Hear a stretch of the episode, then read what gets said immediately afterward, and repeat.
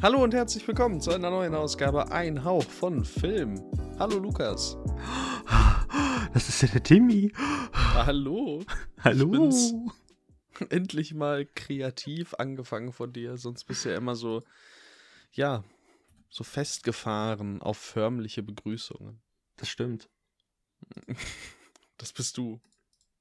Genau. It's me, Mario. Ah nee, dazu kommen wir später. Oh. Ja, dazu kommen wir später. Jetzt sind alle am Haken und wir lassen sie nicht mehr los. Ui. Quasi Zuhörer Mario Haken. Ui. Das war mein erster peinlicher Versuch, einen, einen Folgentitel für heute äh, relativ früh in der Folge zu etablieren. Der wird's nicht. ah, so nee, viel kann ich ich sagen. nicht. Zuhörer Mario Haken. Ist ja auch nicht gegendert. Von daher geht's dann eh nicht. Das ist wohl korrekt. Tja. Ich habe ja dieses äh, Semester ein Sprache- und Geschlechtsseminar. Da bin ich ja mal gespannt drauf. Oh, okay. Dann, Pro-Seminar. Schön mit Hausarbeit, freue ich mich jetzt schon drauf. 15 Seiten über das Gendern schreiben, let's go. Da kannst du ja sicherlich mal den einen oder anderen Joachim oder Heinz auf Twitter fragen, was so deren Meinung ist. die werde ich fragen. Das wird super. Aber bevor wir die jetzt irgendwas fragen, wollen wir euch irgendwas über Filme erzählen, die wir unter anderem Ki im Kino oder sonst wo gesehen haben. Alter, im Kino oder sonst wo ist mein Lieblingsort. ich liebe den auch. Ähm, was steht denn zuallererst auf unserer Agenda für heute, lieber Lukas? Wir reden heute über einen weiblichen König und äh, es ist nämlich ein Film gestartet namens The Woman King und ich wette, ist ihr seid brennend daran interessiert, dass ich euch die Handlung vorlese, deswegen starte ich auch mal direkt damit. Die Agoji, eine rein weibliche Einheit von Kriegerinnen, verteidigten das afrikanische Königreich von Dahomey im 19. Jahrhundert mit ihren bemerkenswerten Kampfkünsten und einer Heftigkeit, die die Welt so bisher nicht erlebt hatte. Von wahren Ereignissen inspiriert erzählt der Woman King von der emotionalen und epischen Reise der Generalin Naniska, die eine nachfolgende Generation von Kriegerinnen rekrutiert und auf den Kampf gegen einen Feind vorbereitet, der ihre Lebensweise zu zerstören droht, denn für manche Dinge lohnt es sich zu kämpfen. Das ist die Inhaltsangabe von The Woman King, ganz eindeutig. Da Ja. kann man nicht dran rütteln. Das ist Da der. kann man nicht dran rütteln. Wir hatten ähm, mal, glaube ich, über den Trailer gesprochen und gesagt, dass es irgendwie nicht so nicht so wirklich dufte aussah damals, so, so irgendwie belanglos. Würdest du denn da jetzt, nachdem du den Film geschaut hast, weiterhin mitgehen? Nein, also der Trailer vermarktet den Film schon wirklich nicht so dolle. Jetzt, wenn man den ganzen Film betrachtet, ähm, hat er echt was drauf, finde ich. Ähm, schauspielerisch hat er einige tolle Elemente, auch in den Kampfsequenzen. Also so generisch und ja, beiläufig, wie der Trailer wirkt, äh, ist, finde ich, der Film gar nicht. Und würdest du da mitgehen? Auf jeden Fall. Ähm, ich war tatsächlich fast am meisten davon überrascht, was das dann doch für eine effektive Mischung im Großen und Ganzen war. Also, dass ähm, es dann doch zu großen Teilen wirklich Blockbuster-esque, wirklich viel Action, groß und epochal und dann aber trotzdem in gewissen Momenten dann doch sehr einfühlsam, sehr, sehr klein, Momente mal ausspielen lassen, ein bisschen atmen und dann halt verziert mit einer fabelhaften Viola Davis, mit einer fabelhaften Lashana Lynch und natürlich einer Thusu Mbedu. Ich hoffe, das ist halbwegs okay ausgesprochen gewesen, die hier mehr oder weniger die Hauptfigur verkörpert. Ähm, vielleicht auch fast ein bisschen, ja, kleine, kleine Mogelpackung gewesen. Also Viola Davis würde ich jetzt noch nicht mal unbedingt als Hauptfigur dieses Films betiteln. Also klar, sie hat einen sehr großen Anteil ähm, und steht irgendwo auch im Fokus, aber eigentlich äh, geht es ja mehr um Navi. Ja, auf jeden Fall. Ich meine, ähm, der Film handelt ja sehr viel davon, diese ähm, Ausbildung der Agoji zu zeigen, was jetzt erstmal so an sich nicht äh, das innovativste Mittel ist, seine Handlung zu beginnen, weil du hast halt schon unzählige Male gesehen, wie Leute ausgebildet werden, aber ich finde hier funktioniert es sehr gut, wie die Charaktere dann damit vorgestellt werden. Gerade Lashana Lynch, die für mich in äh, James Bond, No Time to Die eben ja gar nicht so tief wirkte ähm, und ja, sie wirkte, sie war einfach fast schon ein Fremdkörper. Sie war nicht schlecht, aber es ist einfach so ein bisschen schade, dass sie überhaupt nichts gegeben wurde. Sie war einfach nur eine coole Agentin, die mal einen coolen Spruch einwerfen darf. Und im Endeffekt ist sie in The Woman King gar nicht so viel mehr, aber sie wirkt einfach so herzlich. Gerade ihr Umgang mit ähm, Navi hat sie dann für mich echt schnell, äh, konnte ich sie sehr schnell ins Herz schließen. Und äh, deswegen. Sie hat eine ganz andere Ausstrahlung einfach. Richtig, und für mich ist auch LaShanna Lynch ähm, meine Lieblingsfigur im Film, glaube ich, gewesen. Doch, ich, ich kann mir schon vorstellen, dass ich da mitgehe. also sie war, finde ich, auf jeden Fall diejenige, die am meisten glänzen konnte. Äh, vor allem auch, wenn man dann äh, hinten heraus mehr über ihre Figur erfährt und so ein bisschen weiß, was sie so alles durchgemacht hat und so weiter.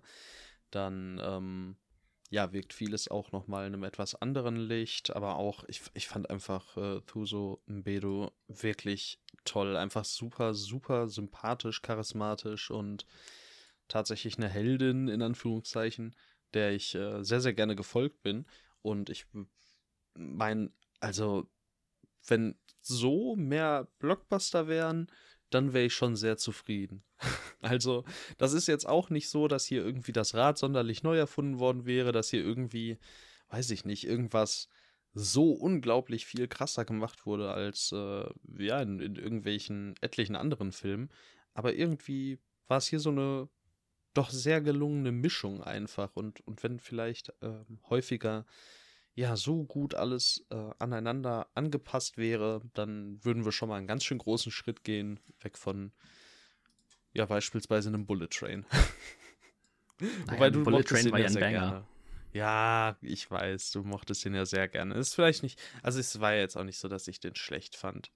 Vielleicht sollte ich einen anderen Blockbuster nennen, warte. Lass mich schnell einen anderen Blockbuster raussuchen. Ich meine, in zwei Wochen können wir Black Adam sprechen. Oh, ja, wir können über Black Adam sprechen. Da freue ich mich ja jetzt schon drauf. Ich weiß nicht. Wir nehmen. Weiß ich nicht, was wir nehmen. Egal, such dir was aus. Denk dir was im Kopf. Denk dir irgendeinen Blockbuster, der nicht Uncharted heißt und äh, dann geht's. Dann, dann geht's äh, schon klar, denke ich. Ja. Ich sehe auf jeden Fall, was du meinst. Toller Film ja, auch inszenatorisch und visuell fand ich, war das ein Film, der komplett ohne Fehler auskommt. Ich hätte mir, um dann mal ein bisschen zu meckern, weil ich habe gar nicht so viel zu meckern, es sind eher so kleine Sachen. Ähm, ich finde, die Action war wirklich gut inszeniert. Ich hätte mir trotzdem mal so eine Kampfsequenz gewünscht, die auch mal ein bisschen länger ist, ähm, wo nicht alle vier, fünf Sekunden geschnitten wird. Mhm. Ähm, trotzdem ist es immer noch auf einem sehr hohen Level. Das ist wirklich Kritik auf einem hohen Niveau. Ich hätte es trotzdem noch mal gerne gesehen und der Film macht dann auch noch einen Twist auf, den ich auch in dieser Form so nicht gebraucht hätte, weil für mich trägt er auch nicht viel zur Story bei. Ich mochte die Figuren eh, deswegen war der für mich auch eher überflüssig ähm, und ich verstehe eh nicht so ganz, was genau damit erreicht werden sollte. Hm, ich glaube, ich weiß schon was, weil ich glaube, dass eine Handlung, die eine der entsprechenden Figuren vollzieht, dass sie die vielleicht nicht gemacht hätte, wenn dieser besagte Twist nicht äh, ihr bekannt geworden wäre. das ist jetzt sehr vage gesprochen, aber ich glaube tatsächlich, ähm, ich, ich war auch nicht sonderlich begeistert. Ich dachte mir auch so, hm, ja, das muss jetzt nicht sein. Das ist, liegt auch irgendwie sehr auf der Hand dann. Also das war jetzt auch wieder nichts sonderlich Überraschendes in dem Sinne. Aber ich kann schon verstehen, warum man es gemacht hat, sagen wir es so. Ähm, und was du gerade auch sagtest zu der Action, ja, sie ist wirklich toll inszeniert, aber wie du auch gesagt hast, die Kamera lässt es nicht unbedingt ja häufig so wirken, als wäre das wirklich so so gut, wie es ist. Also allgemein war ich von der Kamera dann fast ein bisschen unterwältigt. Das sieht zwar alles sehr gut aus, aber man hat leider keine wirklichen ja, keine wirklichen Highlight-Shots oder längere Sequenzen, die wirklich, wirklich herausstechen. Es gibt eine Handvoll davon, aber keine, die jetzt so groß im Kopf bleiben, finde ich. Das ist ein bisschen schade. In der Hinsicht hätte, glaube ich, ein bisschen mehr drin sein können. Ja, auf jeden Fall. Also es sind dann auch eher so ein paar Totalen, die ich wirklich cool fand, wo viele Statisten sind, äh, was dann einfach groß und breit wirkt. Das, ähm, das war sehr cool. Aber dann so eine richtige Actionsequenz, ähm, wo dann auch mal, ähm, ja, wo auch mal so richtig dann dieser Kampf gezeigt wird, ähm, halt über echt mehrere Sekunden, das ist mir dann auch gefehlt. Also ohne mehrere Sekunden, bevor weggeschnitten wird. Ja. Aber im Großen und Ganzen äh, sind wir uns ja einig, das war ein wirklich sehr, sehr guter Film, der ähm, ja, gerne von euch auch gesehen werden darf, solltet ihr ihn noch nicht gesehen haben. Und ich denke, damit können wir dann auch äh, The Woman King bereits zumachen, oder? Eine Frage hätte ich noch, weil ähm, mhm. The Woman King wird ja auch immer wieder so als Oscar-Anwärter angepriesen. Siehst du da beispielsweise Viola Davis wirklich in einer in der Schlagdistanz, äh, dort vielleicht beste Hauptdarstellerin, vorausgesetzt wird dafür nominiert, kann auch eine beste Nebendarstellerin sein, weil wie du schon gesagt hast, sie ist nicht die komplette Hauptperson. Ähm, aber siehst du sie dort in einer Nominierung oder vielleicht sogar eine Auszeichnung? Ähm, ja, fällt mir jetzt ehrlich gesagt ein bisschen schwer, das jetzt aus dem Stehgreif zu sagen, weil ich meine, dass viele, lass mich mal kurz, ähm,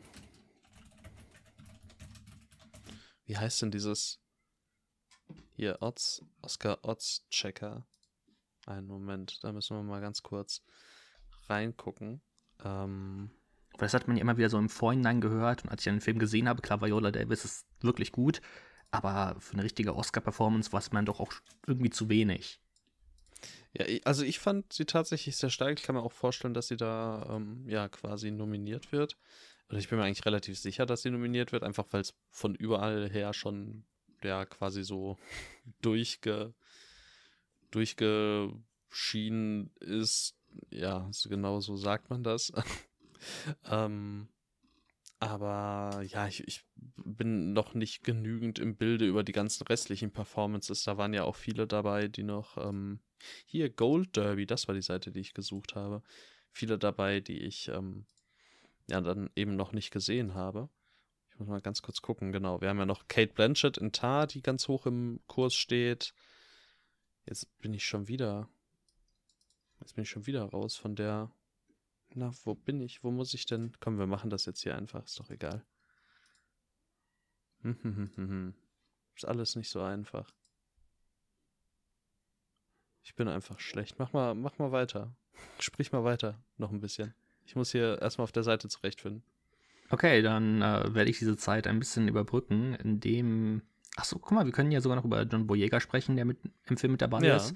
Ich wusste das im Vorhinein nicht und ich habe die ganze Zeit gedacht, Alter, im Film ist das John Boyega? Ist er das? Und dann habe ich mir irgendwann gedacht, ja, das muss er sein. Dann habe ich nachher ja, im Cast geguckt. Genau dasselbe gefühlt. Na, wie schön. Ja. Und hast du's?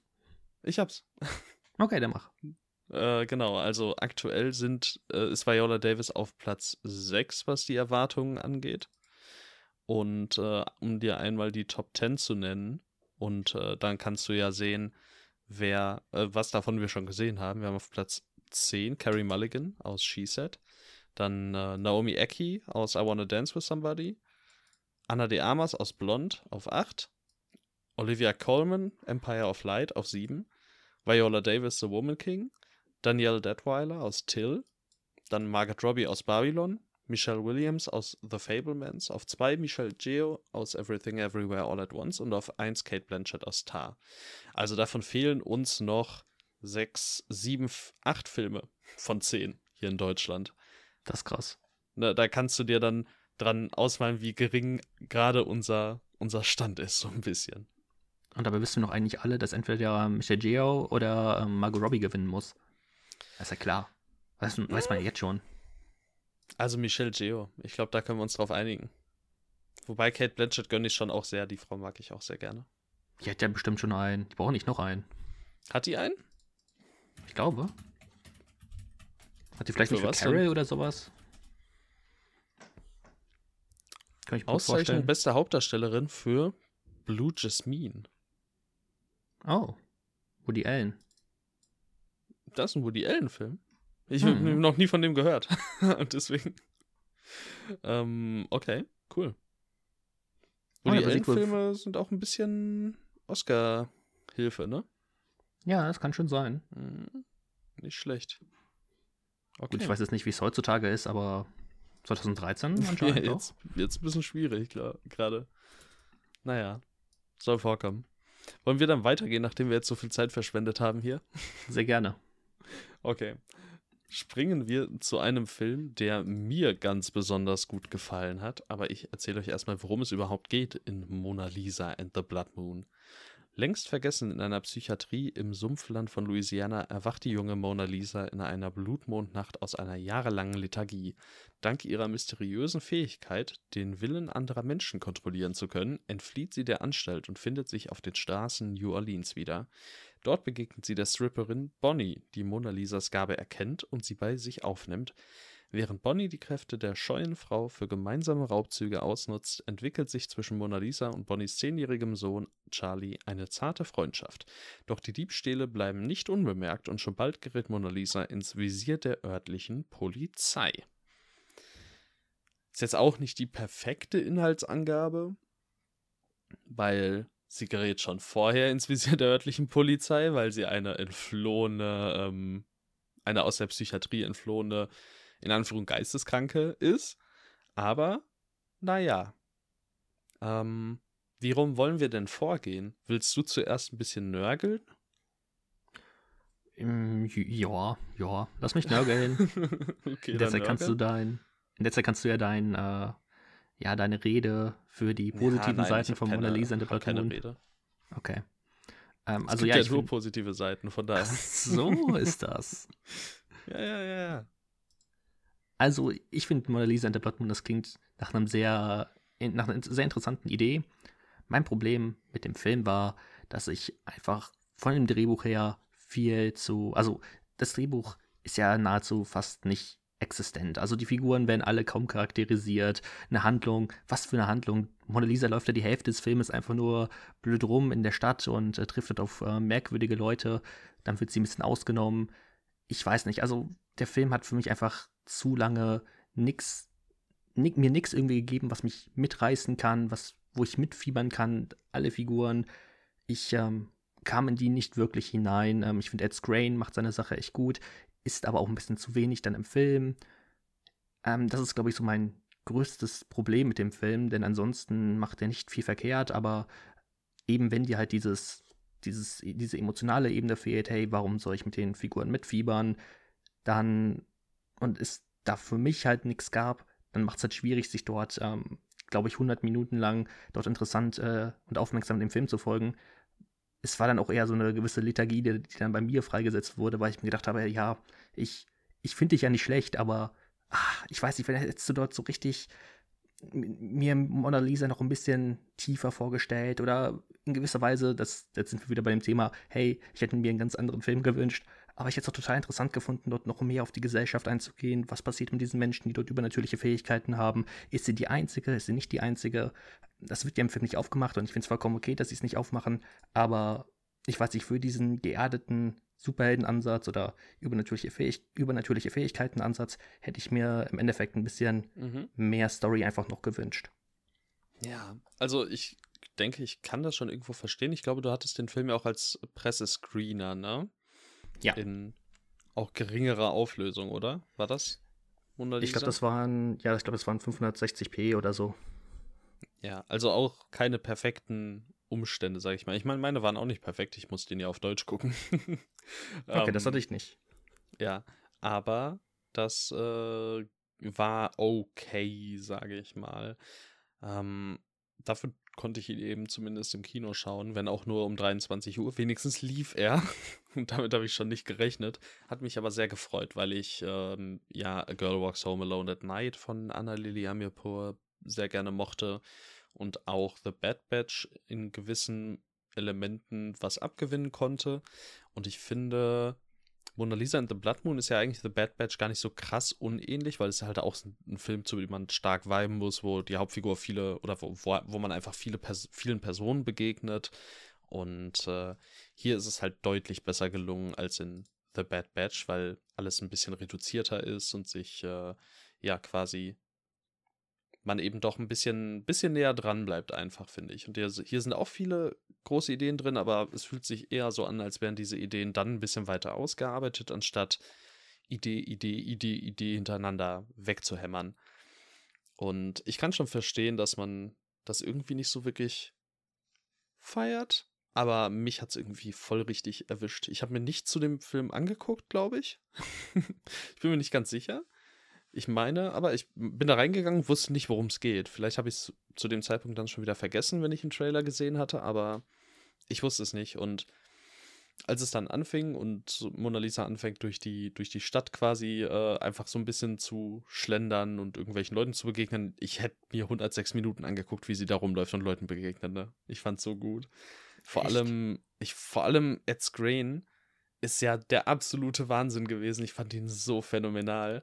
Ähm, aber was halt die ganze Zeit carried, ist einfach diese Aura, die Jeon Jong-seo umgibt, die da will ich jetzt nicht äh, zu weit irgendwie Sachen vermuten oder so, aber ich kann mir vorstellen, dass es unter anderem, äh, ja, also dass, dass sie unter anderem deshalb so wenig direkt charakterisiert wird. Einerseits ihrer Figur wegen einfach, ne, einer psychisch nicht ganz ja, normalen Figur. Und natürlich auch, weil sie als südkoreanische Darstellerin dann in einem amerikanischen Film auch einfach äh, vielleicht nicht die Möglichkeit hat, sprachlich so mitzugehen. Und äh, deshalb finde ich eigentlich ganz cool, was sie hier für eine Rolle dann verkörpert hat. Und ich finde, sie macht es halt auch wirklich fabelhaft. Dann ist da noch so ein Craig Robinson mit dabei, den man aus Brooklyn Nine-Nine kennt, von dem ich äh, auch großer Fan bin. Und eine Kate Hudson und äh, natürlich der äh, Sohn ihrer Figur Evan Witten, den ich auch wirklich toll fand. Und ich meine, ja, vielleicht tritt er so einen Moment ein bisschen auf der Stelle, wenn dann ähm, quasi Mona Lisa bei, bei ihr, bei Bonnie aufgenommen wird, bei der Figur von Kate Hudson. Aber das äh, kriegt sich recht schnell ein und vor allem, wenn dann quasi diese Beziehung zwischen Mona Lisa und Charlie ein bisschen atmen darf und die sich annähern und man so ein bisschen merkt, äh, dass so gegenseitiges Verständnis und so aufkommt und ja so ein richtiger, richtiges Gefühl für den eigentlichen Charakter das erste Mal so richtig, ja, einen durchläuft, dann äh, spätestens dann war ich voll drin und wollte absolut mitgehen und das Beste für sie hoffen und war einfach total begeistert. Auch von der teils sehr kreativen Kameraarbeit. Ein paar wirklich tolle Bilder sind mit dabei. Die Musik ist cool.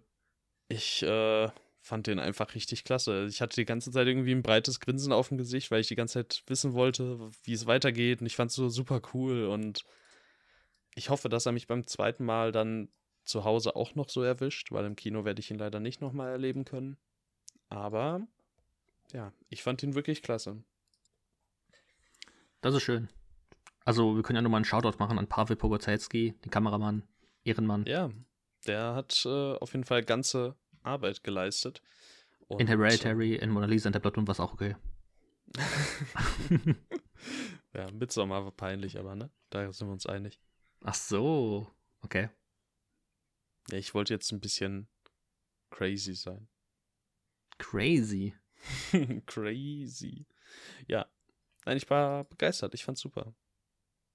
Schade, dass er dir nicht so gefallen hat. Aber man kann ja. nicht alles haben. Du bist auch bei mir der Einzige, der äh, viereinhalb gegeben hat. Du, ich bin bei, bei mir auch der Einzige, der viereinhalb gegeben hat, von daher.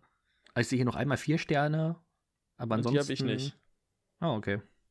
Ich habe viermal drei und einmal dreieinhalb. Ah, aber hey, okay. Muss ich den Schnitt halt ein bisschen hochtreiben. Ist für mich tatsächlich äh, einer, einer der Filme, die mich dieses Jahr am meisten überzeugt haben. Einfach so vom. Also die haben mich, die haben mich einfach voll gekriegt. Und ja, ich fand's echt cool. Ja, schade, mich hätte er nicht so gekriegt. Ja, kann man sich aber, auf jeden Fall Aber angucken. würdest du, genau, würdest du halt trotzdem sagen, dass es ein Film ist, den man sich angucken sollte, wenn man kann? Oder halt so, ja, kann man, muss man nicht? Ich denke schon, dass der ähm, eine willkommene Abwechslung sein kann, eben weil er sehr geerdet ist und trotzdem noch diese übernatürlichen Elemente hat. Das ist schon interessant. Und ähm, die Regisseurin Anna Lili Amirpur hat ja auch mit The Girl Walks Home Alone at Night äh, einen total spannenden Film gemacht, der mir zwar auch nicht so gut gefallen hat, obwohl ich da glaube ich auch nochmal rein muss, aber ich glaube, sie als Filmemacherin rechtfertigt schon durch ihre interessanten Stoffe, die sie schon in der Vergangenheit bewiesen hat und auch Mona Lisa in der Blood Moon hat diese interessanten Elemente, dass man sich den auf jeden Fall im Kino angucken kann, vor allem auch für das Visuelle. Ja. Vielleicht nicht nur fürs Visuelle, aber ja. ja, nicht nur für das Visuelle, aber es gibt schon, ja. also Schauspiel haben wir gerade auch schon gesagt, ist gut. Ja, vor allem halt, ähm, ja, die Hauptdarstellerin, die man ja eben auch aus Burning zum Beispiel kennt oder diesem The Cell, äh, The Call, der auf Netflix dann veröffentlicht wurde, den ich jetzt auch auf jeden Fall nochmal irgendwann mir anschauen möchte. Weil ansonsten hat ähm, Jeon Jong Seo ja nur noch Nothing Serious gemacht, den ich mir jetzt auch direkt auf die Watchlist getan habe. Hm. Und das war's dann halt auch schon. Und als nächstes geht's weiter mit äh, einem Film vom selben Regisseur wie The Call.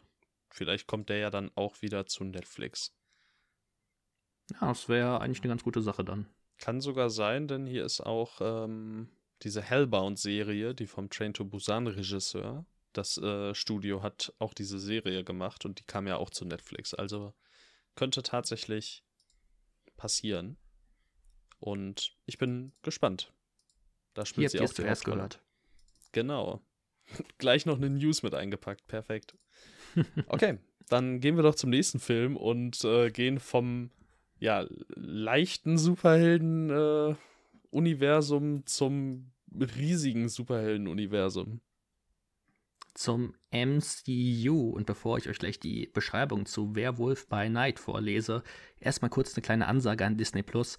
Leute, Disney Plus, könnt ihr mal bitte das so machen, dass man eure verdammten Beschreibungen, die ihr dort ein reinpackt, einfach rauskopieren kann? Wo ist da das Problem? Also meine Güte, was soll denn das? Äh, jetzt habe ich einfach einen Screenshot aus der App gemacht, ja. aber Solltest du Alter. nicht den äh, Seitenquellcode öffnen können? Ich habe keine Ahnung, wie das geht.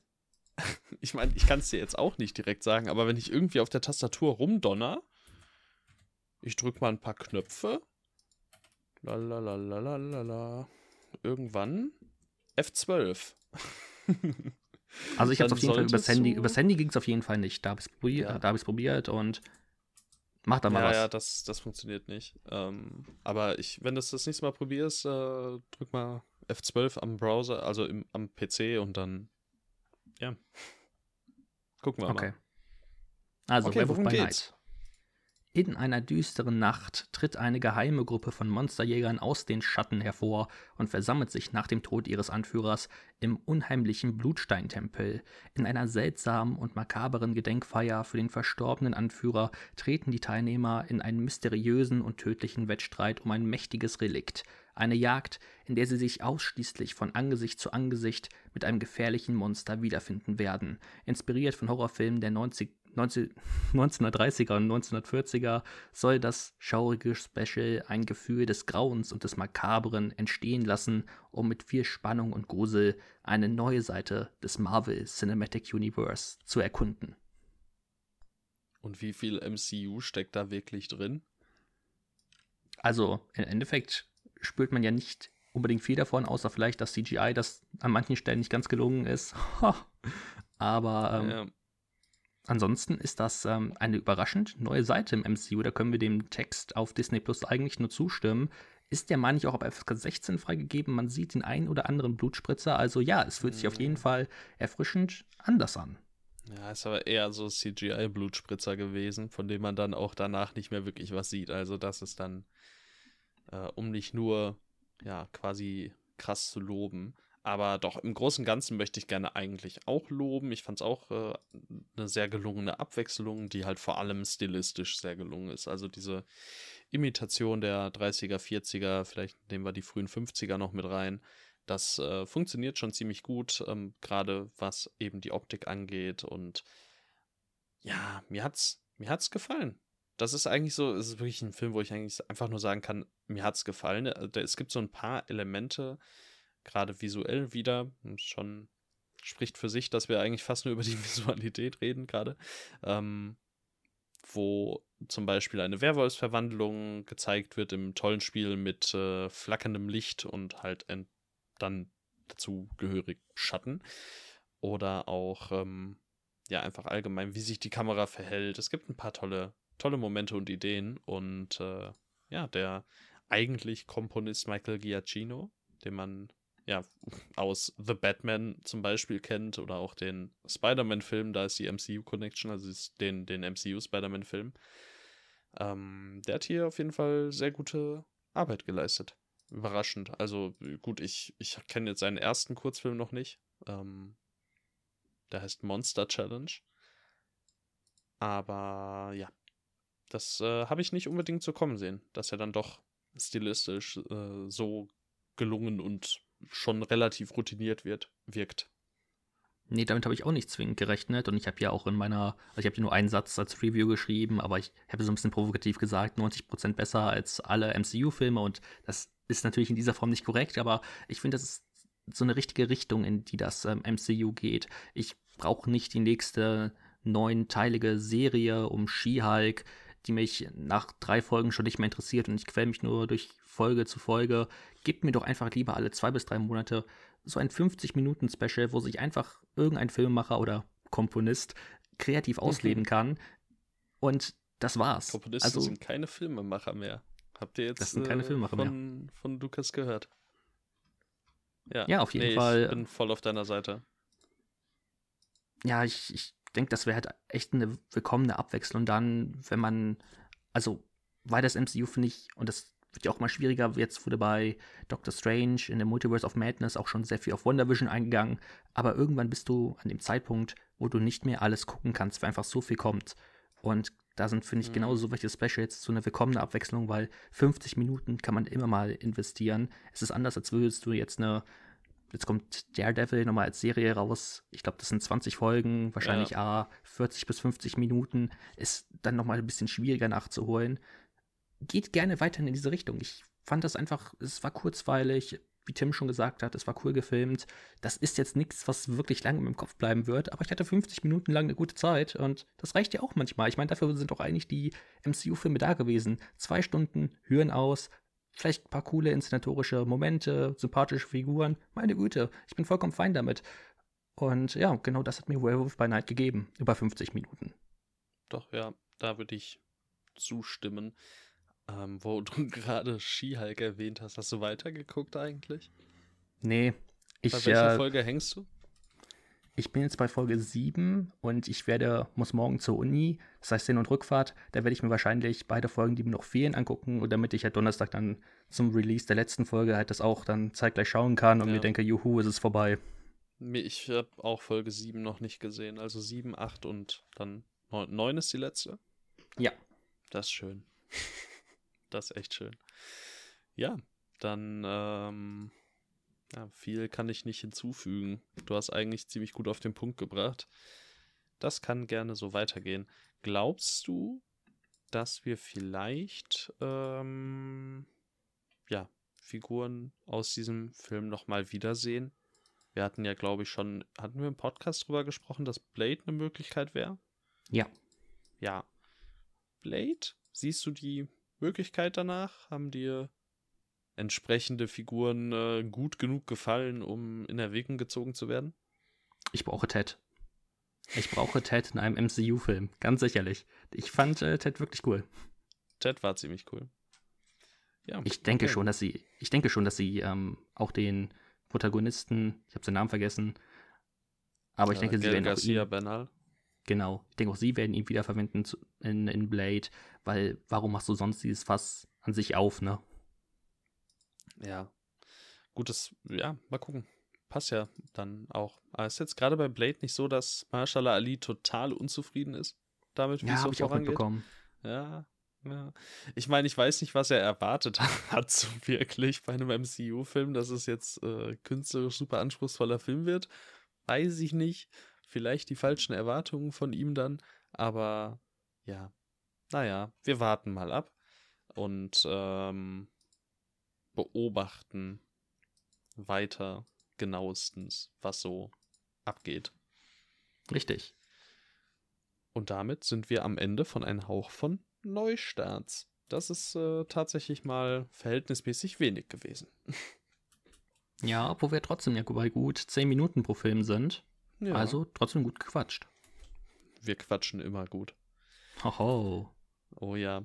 Kommen wir zu einem Hauch von News. Und äh, da gibt es tatsächlich auch super wenig. Das ist total Eine sehr komisch. traurige Angelegenheit. Es ist, es ist total komisch. Teilweise hatten wir Wochen, wo die Liste endlos lang war und jetzt auf einmal stehen wir hier mit sechs, mit sechs Stichpunkten. Unfassbar. Aber wir rattern die einfach schnell runter. Nicholas Holt wurde in Nosferatu gecastet, wenn ich das alles richtig mitbekommen habe. Oder ich, äh, ich bin mir relativ sicher, dass es, äh, dass er fest, äh, feststeht jetzt. Ähm, er wurde auf jeden Fall gerüchtet und äh, soll eben Thomas Hutter spielen, hat äh, damit quasi Harry Styles replaced. Also der Cast, das, das Trio äh, heißt nun Bill Skarsgård, Lily Rose Depp, Nicholas Holt und ich finde, das kann sich echt sehen lassen. Auf jeden Fall. Ich glaube, das könnte echt was Cooles werden. Ich äh, vermisse natürlich ich meine, das ist ein. Robert-Eggers-Film. Ja, Es wird was Cooles werden. Ich meine, wir haben ja schon beide gesagt, dass er nächstes Jahr, wenn er vorausgesetzt erscheint, nächstes Jahr bei uns in der Top 10 sein wird. Da, Da, ja, ziemlich, äh, ziemlich sicher. ich denke da auch. bin ich ziemlich sicher. Ähm, das wäre die obligatorische Nosferatu-News, äh, wenn wir uns die letzten zwei, drei Wochen anschauen. Dann gab es ein erstes Bild oder allgemein erste Bilder von Michael Manns Ferrari. Unter anderem hat man Adam Driver als Enzo Ferrari gesehen und äh, er sieht sehr italienisch aus. Fuck, ist er alt, oder? Ja, er sieht super alt aus auch. Also es ist äh, ziemlich gelungenes Make-up, äh, gute Maske. Ähm, also natürlich nicht nur Maske, der, ich meine, wie alt ist denn Adam Driver jetzt? Der Ende, Ende 30 wahrscheinlich, oder? hab ich Anfang jetzt auch 40? geschätzt. Ende 30 hätte ich geschätzt, ja, 38 ist er. Ähm, ich weiß jetzt nicht, über einen, einen wie großen Zeitraum sich äh, Ferrari erstrecken wird. Kann er, kann er sein. Scheinbar geht es um 1957. Jetzt google ich Enzo Ferrari und sage dir dann, wie alt der gute Mann dann zu dem Zeitpunkt war. Gute 50. Na, sieben, ja doch, das sehe ich. Ja, das ist doch dann gut. Ne, gute 60 war er dann schon. Ähm, ja. Aber sind äh, auf jeden Fall Bilder, die ganz gut aussehen, zumindest was ihn angeht. Mein persönliches Lieblingsbild von Adam Driver schicke ich dir aber jetzt und äh, es stammt natürlich aus The Dead Don't Die und äh, ist Adam Driver in seinem kleinen, in seinem kleinen roten, was ist es, ein Smart, ein Mini, ich weiß Ja, es nicht Smart. genau. Es ist ein phänomenales Bild. Und von mir aus dürfte so auch Ferrari aussehen. Ich würde reingehen. Ich wünschte, wenn ich nächstes Mal irgendwie auf der Autobahn fahre, dass ich da einfach rechts rausgucke und einen Mann sehe, der genauso aussieht wie Adam Driver, der gerade in seinem Smart. Das würde meinen Tag Genau. verbessern. Adam Driver im Smart verbessert eigentlich jeden Tag. Ist das ein Episodentitel? Adam Driver, Adam Driver im Smart? Ist das Ja. ein, das ist eine Idee. Adam Driver im Smart, doch, gefällt mir. Kann man mal drüber nachdenken. Kann man ich drüber schreib's Auf jeden nachdenken. Fall, ich schreibe es auf jeden Fall mal auf. Adam Driver im Smart ist gut. Ähm, weiter geht's mit äh, VHS 85. Wir haben zuletzt ja erst über VHS 94 gesprochen, der ja mit der phänomenalen Kurzgeschichte von ähm, Timo Chajanto, ne? Ja. Ja, von Timo Chajanto glänzen konnte. Jetzt steht schon der nächste Film an, wobei der nach 94 noch nicht mal wirklich da ist. also äh, Shudder produziert gerade, was das Zeug hält und diesmal bei VHS 85 unter anderem mit äh, Shorts von Scott Derrickson und David Bruckner. Das äh, klingt schon mal sehr vielversprechend. Ähm, weiterhin noch mit dabei sind Mike P. Nelson, der hat den neuen Wrong Turn gemacht oder den eher so semi-guten The Domestics. Ähm, Gigi Saul Guerrero, die mir persönlich gar nichts sagt, scheint eine mexikanisch-kanadische Filmemacherin zu sein. Hat bei ABCs of Death zweieinhalb einen Okay. Short beigesteuert. Und äh, Natascha Kermani, die hat äh, Lucky und Imitation Girl gemacht. Imitation Girl sagt mir zumindest vom Poster her etwas. Lucky kenne ich vom, kenne ich auch vom Namen her. Das sind so, also das ist das Line-Up. Oh, Lucky ist Gardnerverse. Bria Grant in der Oh. Hauptrolle. Der ist jetzt kürzlich in Deutschland erschienen, also auf Blu-ray. Oh, rein da. Ja, Gardnerverse-Film. Schön, da freuen wir uns. Da muss ich ja jetzt natürlich. Natascha Kermani. Mhm, mhm, mhm. Okay. Ja, dann kommen die auf jeden Fall mal beide auf die Watchlist. Erweitertes Gardnerverse ist immer interessant zu beobachten. Wir äh, behalten ihn im Auge und ich denke mal, nach äh, VHS 94 war es ja zumindest mal, ja, ich sag mal, mehr oder weniger offen für einen weiteren Film, oder? Auf jeden Fall. Also in Sachen Horror, Anthology-Film hat mir auch Southbound sehr gut gefallen. Von daher bin ich da auf jeden Fall offen für weitere Horror-Anthology-Filme, gerade wenn Scott Derrickson und vor allem David Bruckner mit dabei sind. David Bruckner, oder Bruckner, vielleicht sollten wir noch mal kurz sagen, Hellraiser ist letzte Woche leider nicht in Deutschland erschienen. Genau, stimmt. Ja, äh, was sehr schade ist. Und ich hätte eigentlich auch gern noch über einen indischen Film gesprochen, ähm, aber leider kann ich ja vielleicht auch noch erzählen. Leider ist uns nach so gut fünf, sechs Minuten, wir waren noch nicht aus dem Prolog raus, äh, da ist der Projektor leider kaputt gegangen. Da war der, der indische Film zu krass fürs deutsche Kino. Ähm, es hätte sich da gehandelt um, jetzt muss ich gerade nochmal gucken, ob ich aus dem Kopf den Namen sagen kann, Nane Varuvean, glaube ich. Ähm, aber ich bin mir nicht hundertprozentig sicher, ob das richtig ist und ich finde ihn hier jetzt gerade nicht. Wo bist du denn? Wo hast naja. du dich versteckt? Ich bin mir ziemlich sicher, Nane Varuvean. Äh, hat ziemlich gut angefangen tatsächlich. Ja, es war übrigens richtig. Von Selvaragavan und mit Danush. Und Danush hat in The Grey Man mitgespielt. Also. Krass. Ja. Ist krass. Das muss man angefangen, aber ja, ich konnte, konnte dann leider nicht weitergucken. Aber hey, wir haben zwei Kinogutscheine bekommen als Entschädigung. Immerhin. Das ist echt eine coole Sache dann. Ja. Musste aber auch.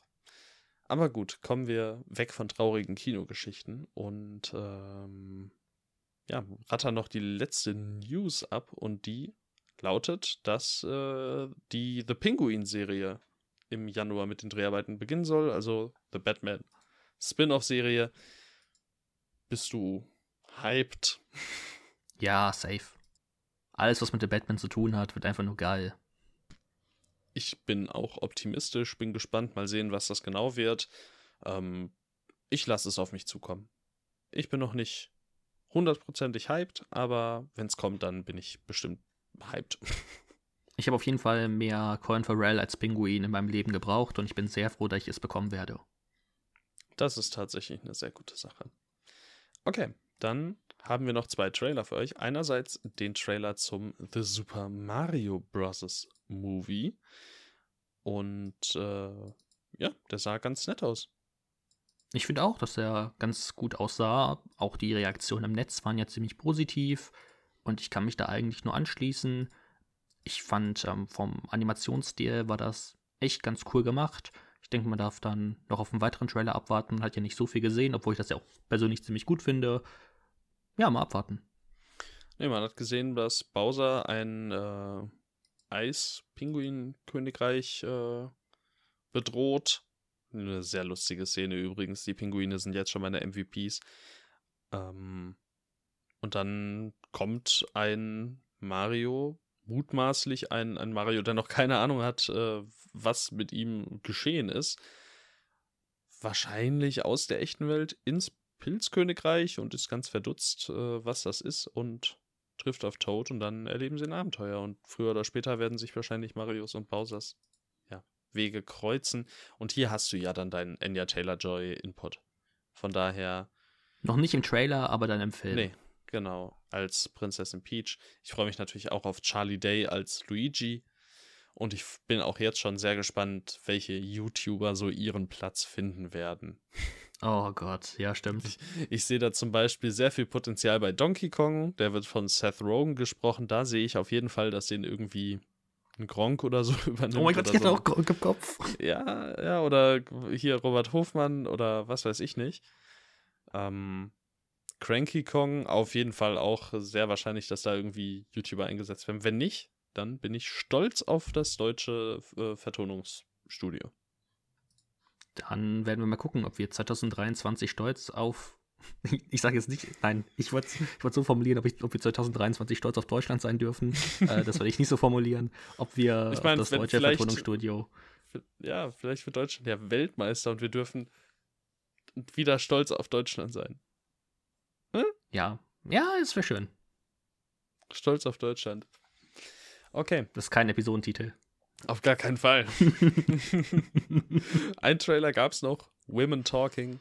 Und äh, ja, es ist ein Drama. Du hast schon häufig gesagt, was äh, du von Trailern zu Dramen hältst. Und äh, ja, hier äh, geht es um ja, ähm, Women Talking, Sexual Assault und ähm, was besonders heraussticht, abseits natürlich der wahrscheinlich ziemlich bedrückenden Thematik, ist vor allem auch ein sehr entsättigter und bedrückend wirkender Look. Bin ich mal gespannt, wie der dann im ganzen Film wirkt. Und natürlich der Cast. Also Rooney Mara, Claire Foy, Jesse Buckley, phänomenal. Ben Wishaw ist mit dabei. Wir haben Frances McDormand, die wahrscheinlich äh, als Nebendarstellerin Oscar-Chancen haben dürfte, oder? Ja, wahrscheinlich. Das ist jetzt nicht nicht unwahrscheinlich. Ähm, und produziert war das ja auch noch von Brad Pitt.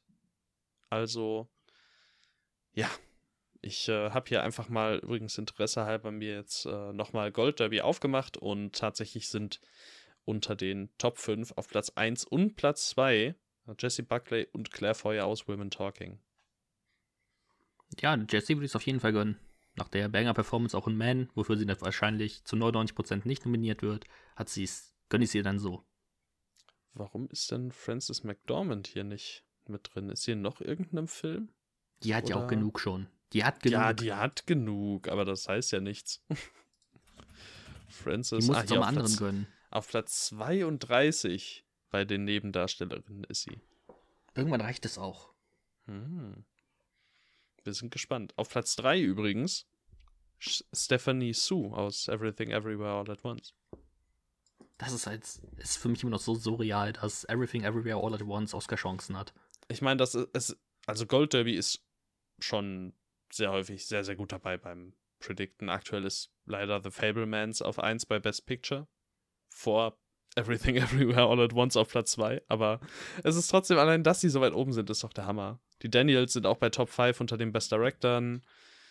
Ähm, es ist, es ist mega cool. Michel Geo hatten wir ja vorhin schon erwähnt.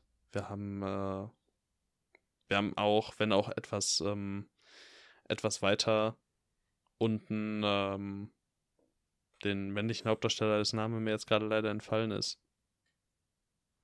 Ähm, Kihui Kwan? Kihui Kwan, genau. Wo ist er denn? Oder ist er nicht mehr drin? Ah, da, doch, ist äh, aktuell Nummer 1 bei Best Supporting Actor. Was? Oh mein Gott, das ist, so, so cool. So, er ist vor Paul Dano in The Fablemans. Wir machen hier übrigens Oscar-Talk, bevor es wirklich losgeht. Ähm, ja, das ist, das ist einfach mega cool. Ah, ich freue mich da so drauf. Ich hoffe, irgendwie, ich hoffe, das wird was. Ich glaube, es erst, wenn die Nominierungen offiziell sind. Ja, klar. Aber auch bei Original-Screenplay ist, ist er auf 1. Das ist so. Oh, das ist krass. Stell es dir vor. Stell es dir vor. Boah, es wäre so gut. Es wäre so gut. Es wäre so gut. Aber gut.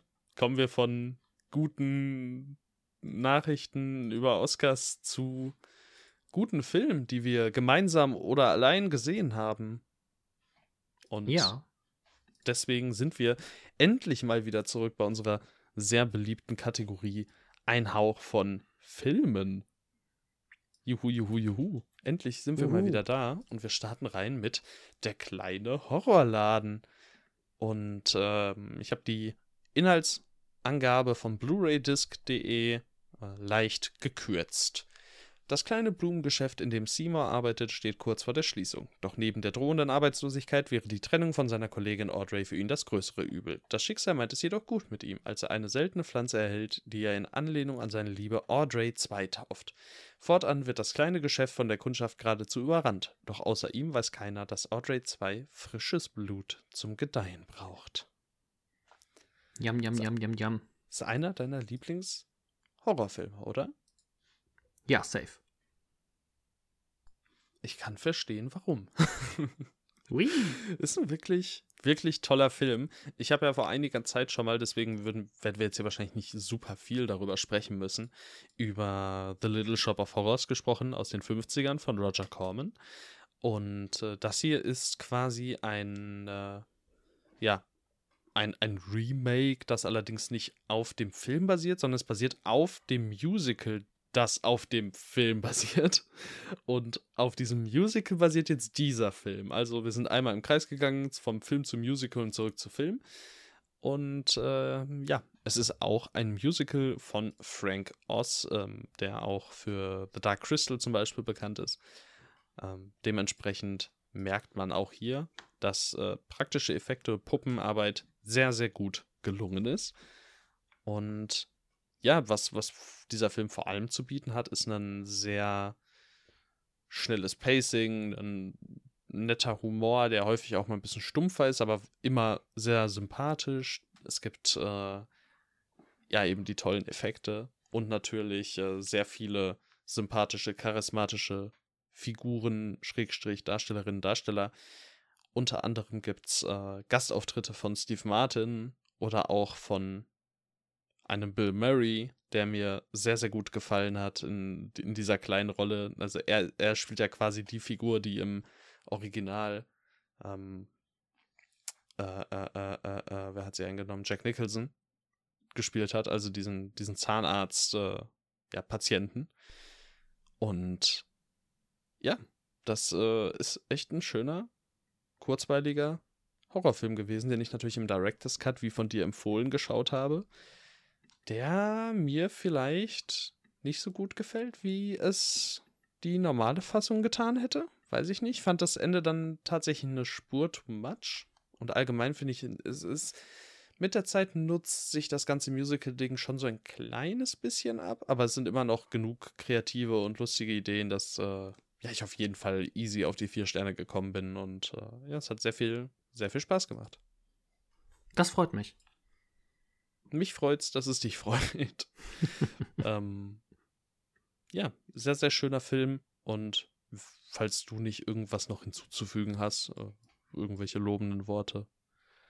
Ähm, Nein, ja. ich kann nur deine peinliche Meinung zum Ende des Director's Cut nur kritisieren, aber. Es war schon cool, aber ich weiß nicht, ich, ich finde halt wirklich, er überspannt da ein bisschen den Bogen. Ich finde, er traut sich was. Und ich liebe das, dass Tut sie sich das getraut haben. Tut er. Ich finde es auch super, dass sie es getan haben. Ich finde es nur nicht super. Also nicht, nicht mega. Es ist gut. Es ist gut, okay? Es ist gut. Okay, das kritisiere ich nicht. Okay, was denn, was denn noch gut? Gut ist äh, auf jeden Fall eine Bezeichnung, die ich für Phase 4 anwenden würde.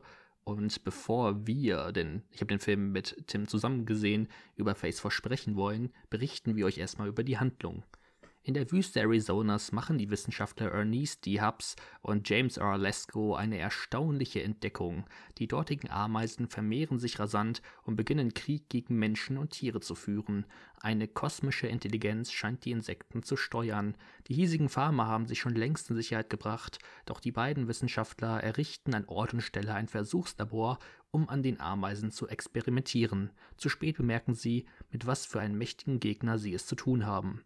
Und allein schon durch diese Inhaltsbeschreibung könnte man, glaube ich, denken, dass Phase 4 ein leicht trashiger Bug-Movie ist, der, naja, nicht gut gealtert ist und ja, genau das macht, was halt Bug- oder Spinnenfilme halt häufig machen, aber genau das ist es nicht. Ich glaube, es, ich würde Phase 4 als experimentellsten Tier-Horrorfilm bezeichnen, den ich wahrscheinlich jemals gesehen habe. Und alle wissen bekanntlich, dass ich riesiger Spinnenhorrorfilm-Fan bin und auch mit Backhorror habe ich mich leicht beschäftigt. Beispielsweise Formicula ist ja, glaube ich, der bekannteste Film, über den man da sprechen muss. Dann auch von riesigen Ameisen, ist aus den 50ern, ähm, ich glaube 1954, auch sehr, sehr toller Film.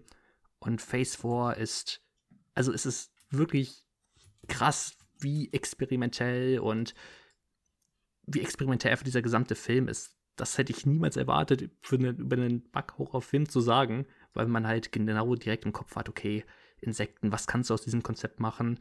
Und äh, Regisseur Saul Bess, heißt er so? Ja, Saul Bess, ähm, schafft es dort wirklich, ähm, ein Konzept zu erschaffen, das für mich furchtbar interessant war.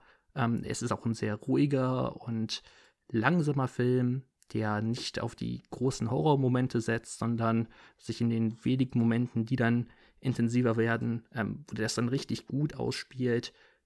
Und ja, ich kann nur sagen, dass ich richtig begeistert war vom ganzen Film, auch vom Anfang, wo sehr viel mit äh, Close-ups gearbeitet wird, wo die Tiere, ähm, also die Ameisen und die Spinnen, die halt auch in deren Lebensraum leben, Skorpione sieht man auch im Film, ja, die einfach ganz, ach, ganz unfassbar cool gefilmt werden. Also ganz viel mit Close-ups. Du kannst die Tiere so ganz genau beobachten und allein das wirkt schon so ganz merkwürdig, weil du halt normalerweise halt Ameisen oder auch Spinnen nicht so genau unter die Lupe nimmst und erst dann fällt dir, aus, fällt dir auf, hey, irgendwie, irgendwie sehen die merkwürdig aus. Also, also habt ihr euch schon mal so eine Ameise angeguckt? Die sehen, die sehen wirklich aus, als ob sie, als ob sie aus dem verdammten Weltraum kommen. Und allein schon mit diesem Anfang, der halt für mich tolle Atmosphäre aufgebaut hat, war ich direkt gefesselt. Und ich glaube, auch du hattest ja deinen Spaß mit dem Film. Doch, ich war auch ziemlich begeistert. Vor allem einfach, weil das alles so ein schön ruhiger Approach war an dieses Thema und es eben nicht dieser trashige Backhorror war, den ich auf jeden Fall auch ertragen hätte in dem Moment. Also da habe ich mich auch so ein bisschen drauf eingestellt und Lust drauf gehabt. Aber ich war dann einfach sehr, ja, positiv überrascht davon, was ich eben bekommen habe. Fand ich äh, wirklich, wirklich cool. Ähm, und ich denke, es, es, war dann halt auch eben nicht so ganz das, was ich erwartet habe und deswegen ähm, fand ich es auch so ein bisschen schwierig, stellenweise so voll bei der Sache zu bleiben. Ich kann mir auch sehr gut vorstellen, wenn man den eben dann alleine schaut und nicht noch dabei immer mal mit jemandem quatscht oder eben ja einfach auch überhaupt schon weiß, worauf man sich einlässt, dass er dann nochmal deutlich besser funktioniert. Ähm, ja, aber im Großen und Ganzen auf jeden Fall einfach ein super cooler Film, der mir sehr, sehr viel Spaß gemacht hat. Und ja, das ist auf jeden Fall einer, den ich äh, weiterempfehlen würde.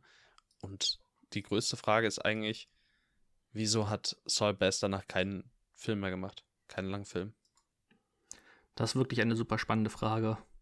Es ist wirklich irre. Also der kommt ja eigentlich davon, unter anderem äh, ja, Logos zu designen und Filmposter zu machen. Also er hat unter anderem Poster gemacht zu Vertigo oder zu The Shining. Das Poster stammt von ihm und äh, einigen weiteren Filmen, Anatomy of a Murder, den man zum Beispiel kennt, der hat ja auch eine Criterion, ich glaube sogar mit demselben hm. Poster.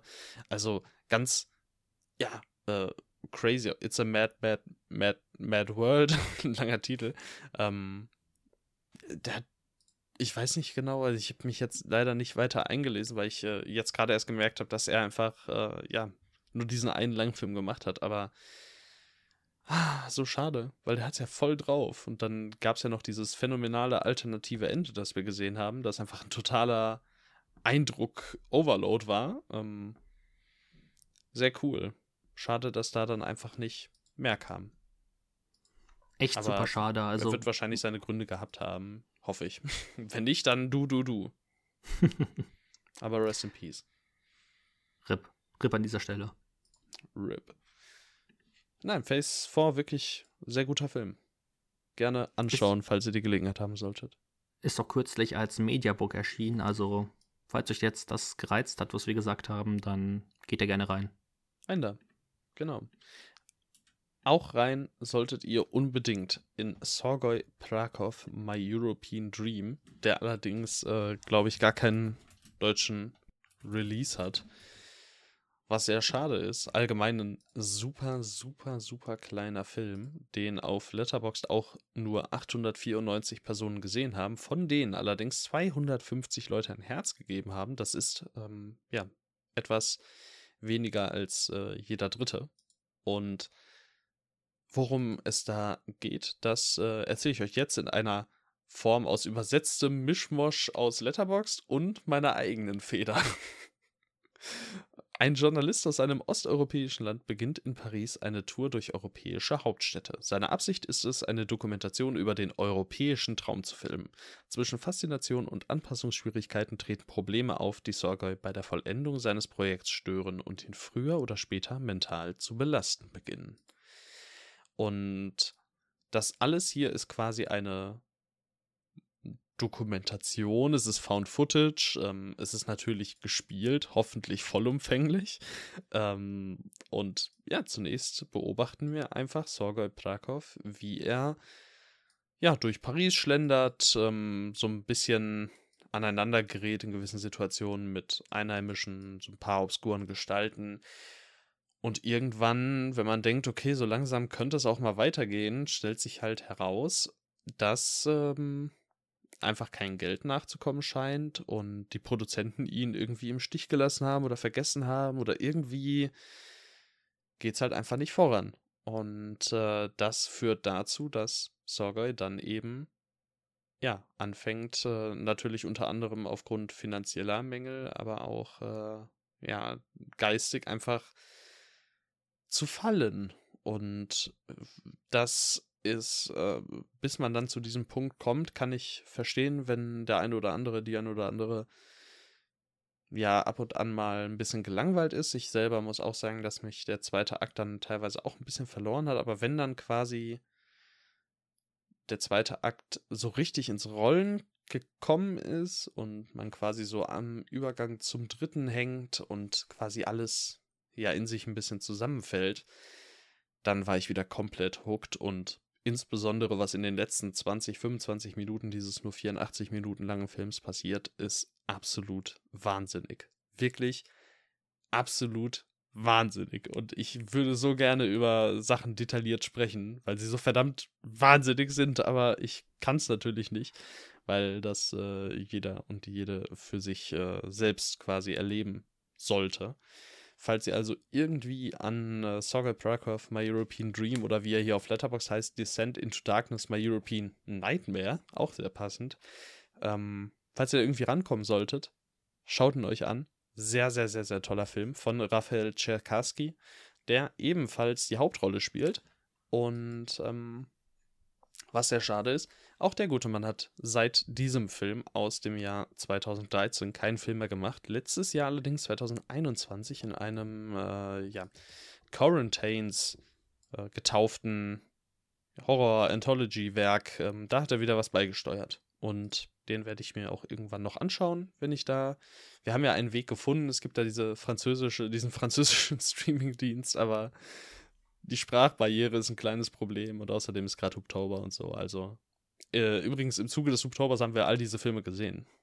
Nur mal so erwähnt. Diese äh, Ein Hauch von Filmen, Filme. Ja, Sogel Prakov auf jeden Fall sehr, sehr empfehlenswert und äh, ja, geht da rein, wenn ihr da irgendwie reingehen könnt, geht da rein. Es ist ein fabelhafter Film, ist genau das, äh, wofür ich Indie-Horror liebe. Leute, die sich was wagen, die mit wenig Mitteln losziehen und einfach mal was machen und ja, einfach so phänomenal sind, aber einfach nicht gefördert werden, weil wer will denn gerne Wagnisse eingehen? Oh nein, Drama, Drama, Drama, wir haben ja nur etliche hunderte Millionen. Den kann man anscheinend über Plex Deutschland gucken, dann wahrscheinlich mit Werbung, aber man kann ihn in Deutschland gucken. Plex Deutschland? Ja. Plex Deutschland, das ist ja. Das lasse ich mir gar nicht anzeigen. Warte mal, Sorgoy.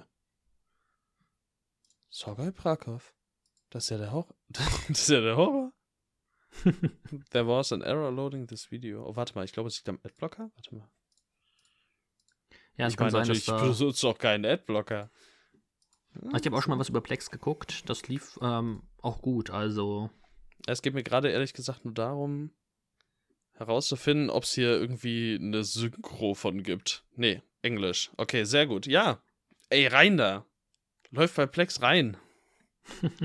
Wirklich fabelhafter Film, sehr, sehr empfehlenswert und ähm, ihr werdet jetzt, spätestens jetzt, wo ihr wisst, dass ihr gratis da draußen in Deutschland auf euch wartet, spätestens jetzt werdet ihr wahnsinnig, wenn ihr das nicht wahrnehmt, dieses Angebot, dass ihr nicht Gratis? Was? Gratis. Da müssen wir ja rein. Gratis einfach. Ja.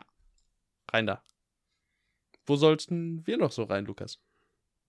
Ihr solltet rein und das kommt von mir, einem Menschen, der in den letzten Wochen, Monaten gesagt hat, yo, ich kann keine Vampirfilme mehr sehen. Ich, ich kann das nicht. Es ist zu viel für meinen Kopf. Ich will keine Vampirfilme mehr sehen, die immer das gleiche sind.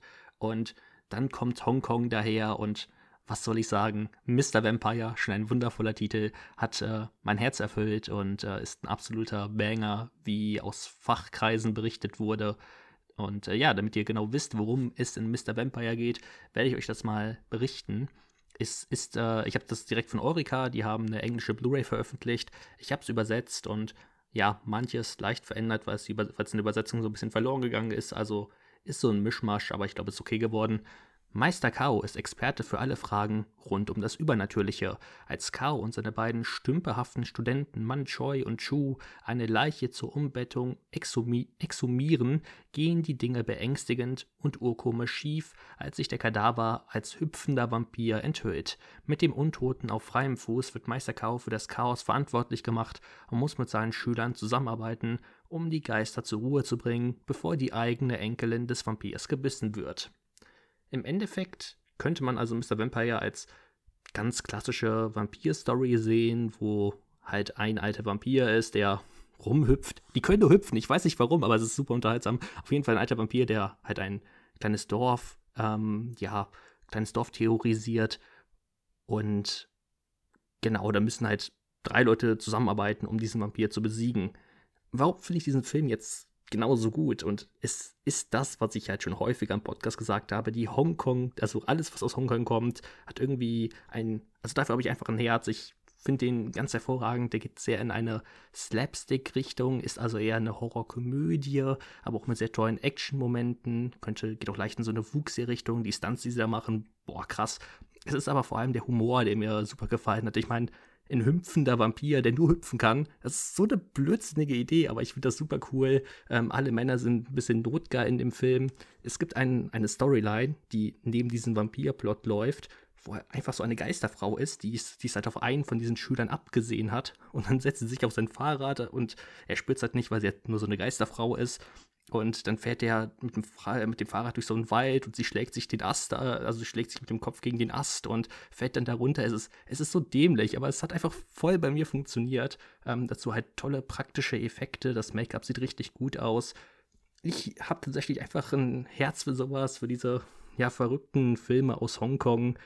Ähm, der hat mir super viel Spaß gemacht. Ich glaube, ich hätte aber echt nichts für jeden, weil der schon sehr in so eine Slapstick-Richtung geht. Also ich wüsste nicht, ob er dir so richtig gefällt. Du hast ja auch dann Probleme mit sowas wie die nackte Kanone. Oh. Da bist du ja kein richtiger Fan. kein richtiger Fan ist eine sehr lieb gemeinte Untertreibung sondergleichen. Aber ich finde find den wirklich super. Also allein schon dieser, dieser Plot um diese Geisterfrau, die es auf diesen einen Schüler dort abgesehen hat und alles probiert, um ihn zu bekommen. Es ist so dämlich. Warum, warum, warum existiert der überhaupt? Aber es funktioniert. Und das ist einfach so hervorragend in diesem Film. Halt, wie schon gesagt, Make-up, skurrile Ideen, halt alles, was man eigentlich braucht und erwartet aus ähm, Hongkong. Mehr kann man eigentlich gar nicht dazu sagen. Es ist verdammt kurzweilig mit gerade mal 96 Minuten und ich glaube, es ist halt sogar eine sehr bekannte Sache in Hongkong, hat, glaube ich, auch fünf Fortsetzungen nach sich gezogen. Scheint also auch relativ vier, erfolgreich also gewesen also, zu sein. Auf Letterboxd sind vier weitere Filme eingetragen. Sehr, sehr wild. Klang jetzt nicht so, als wäre das ein Film, der noch vier Sequels braucht. Ich weiß auch nicht, worum die vier Sequels gehen. Ich weiß, dass äh, Lam Ching Ying, das ist äh, der Protagonist, der Meister der ähm, der hat versucht, diesen Vampir einzusperren, dass der in dem weiteren Film ebenfalls mitspielt. Ich glaube, Ricky Lau ist auch zumindest am zweiten noch beteiligt gewesen. Bei den weiteren habe ich, glaube ich, nicht mehr nachgeguckt. Das heißt, vielleicht werde ich da auch irgendwann Teil 3 mal hineingucken. ist auch von Ricky Lau. Teil 4 ist auch von Ricky Lau. Teil Na, 5 ist auch von Ricky Lau. Na guck mal, dann muss man da ja eigentlich rein. Und das ist auch noch alles gemacht Mal... hat. Ja, also bei, bei Film 5 ist auf jeden Fall auch Ricky Hui wieder dabei. Und ja. Richard haben... Unk kennen wir doch auch irgendwoher. Der Name sagt mir doch was. Richard Unk.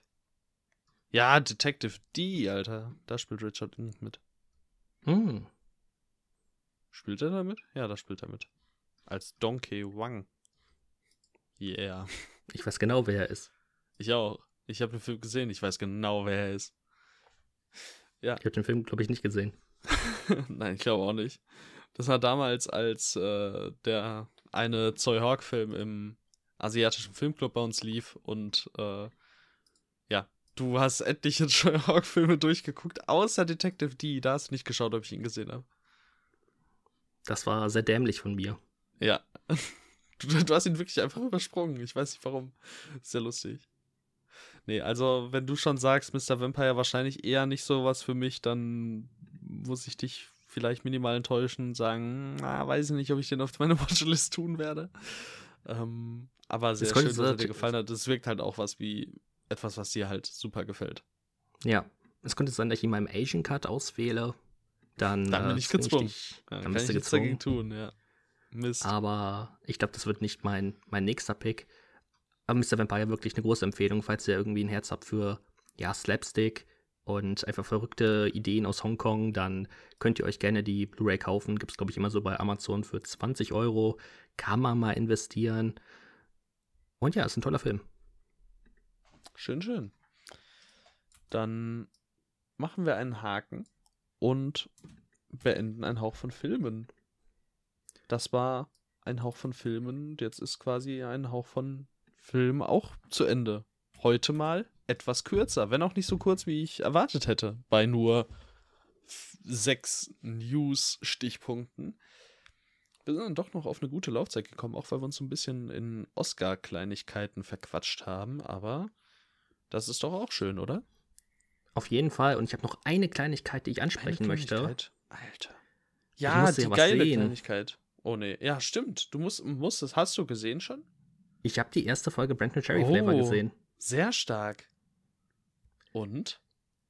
Als sehr stark würde ich die erste Folge jetzt nicht betiteln. Es war mir noch ein bisschen zu geerdet. Gegen Ende wird dann das Versprechen, was du gesagt hast, ähm, es wird surrealer, skurriler, wird auf jeden Fall eingelöst. Ich bin noch nicht komplett hooked. Ich bin aber sehr gespannt, wie es weitergeht. Mhm. Ähm, Gerade dieses, wie dieses System Hollywood aufgebrochen wird, finde ich ähm, eine coole Idee ich freue mich auf jeden Fall. Ich weiß noch nicht, ob ich morgen weiter gucke. Ähm, du hast ja gesagt, geht auch wöchentlich. Ich versuche mich da schon ein bisschen, ja. ein bisschen schneller mich dran zu also, halten. Wöchentlich eine Folge wäre, glaube ich, gar nicht, also wirklich nicht schlecht. Dann jetzt okay. gerade in der Oktoberzeit. Also du kannst natürlich auch mehr gucken, aber schon, also es hilft schon stark, äh, die Folgen ein bisschen atmen zu lassen. Okay, dann lasse ich mir dann vielleicht doch noch etwas mehr Zeit. Ist ja auch nicht schlecht. Es kommen gerade so viele Serien raus. Mhm. Wenn ich da mir bei einer ein bisschen mehr Zeit lasse, ist ja auch gut. Ja, schön. Ich dachte eigentlich, du möchtest erwähnen, äh, dass du mit dem guten Regisseur von Ach du Scheiße ein Interview geführt hast. Ach so. Dann, ja, der, dann möchte ich das einfach mal erwähnen, falls ihr jetzt noch zuhört. Äh, Lukas durfte mit Lukas Rinker reden. Und äh, das ist der Regisseur von Ach du Scheiße, ein Interview auf seinem Kanal, also auf The Black Lodge. Und äh, das hat mir sehr, sehr gut gefallen. Hat mich total überrascht. Es kam aus dem Nichts. Ich hatte nicht auf dem Schirm, dass du dieses Interview machen durftest. Hast du es mir gegenüber erwähnt? Ich glaube nicht, oder? Nee, ich äh, versuche alle Sachen, wo ich, wo ich nicht genau weiß, ob es stattfindet, ähm, erstmal mhm. nicht groß anzukündigen. Und äh, ja. ja. das ist dann auch er ist dann erst in der Woche selbst hat stattgefunden und ich musste gucken, hey, passt das alles? Und ja, dann habe ich einfach gedacht, hey, hau ich Sonntag raus. Ähm, ja, hat sehr, mir auch sehr, sehr viel cool. Spaß bereitet. Hat mich auch voll gefreut für dich. Einfach so. Ja. Das lieb, danke. Das geht einfach. Also, du machst immer mehr geilen Scheiß auf deinem Kanal. Ich finde es voll cool. Das, das ist wirklich schön. Also der Lukas war auch ja. voll sympathisch. Ähm, ich habe auch noch nach, nach dem Interview mit ihm über ähm, Kevin Koppacker gesprochen. Der mhm. kennt ihn nämlich. Äh, ich habe oh, ihm auch unsere, unsere Ein Hauch von Filmfolge gesendet. Äh, da wollte er nämlich hineinhören. Und also ich wenn wette, Lukas Rinker das hier jetzt hört, dann ist er herzlich eingeladen zu Ein Hauch von Film. Sehr gerne. Also können wir früher oder später auf jeden Fall mal anfragen. Mhm. Oder wir warten darauf, dass Luca, Lukas Rinker diese Folge hört, diese Worte hier am Ende. Und äh, wenn ihr nie eine Folge mit Lukas Rinker hört, dann hat er das hier nie gehört. das ist natürlich auch ein Zeichen, ne? Ja. Dann guck, ach du Scheiße, bitte nicht. Ich äh, werde ihn aber gucken, glaube ich. Ähm, er schön. läuft tatsächlich bei uns hier in der Nähe in einem der Programmkinos in einigen Tagen. Das heißt, um genau zu sein, am 21. Oktober. Und äh, ja, da werde ich dann mal gucken, ob ich da Zeit finde. Und ja, bin auf jeden Fall gespannt. Wenn okay. für euch dieser Podcast erscheint, kommt auch eine Kritik von mir zu Ach du Scheiße Online. Da ist in der Beschreibung der Spielplan verlinkt. Ähm, das heißt, da könnt ihr nachgucken, ob der bei euch in der Nähe läuft. Ist, glaube ich, aber auch unter dem Interview genau, verlinkt. Ja. Guckt einfach mal rein. Ähm, dann seht ihr ja, ob der bei euch läuft. Und wenn er läuft, dann geht er wirklich sehr, sehr gerne rein. Ist ein super charmanter Film geworden. Ja, und das war eine hoffentlich super charmante Folge, ein Hauch von Film. Und äh, damit verabschiede ich mich von dir, von den lieben Zuhörerinnen und Zuhörern. Bis zum nächsten Mal. Ciao. Tschüssikowski.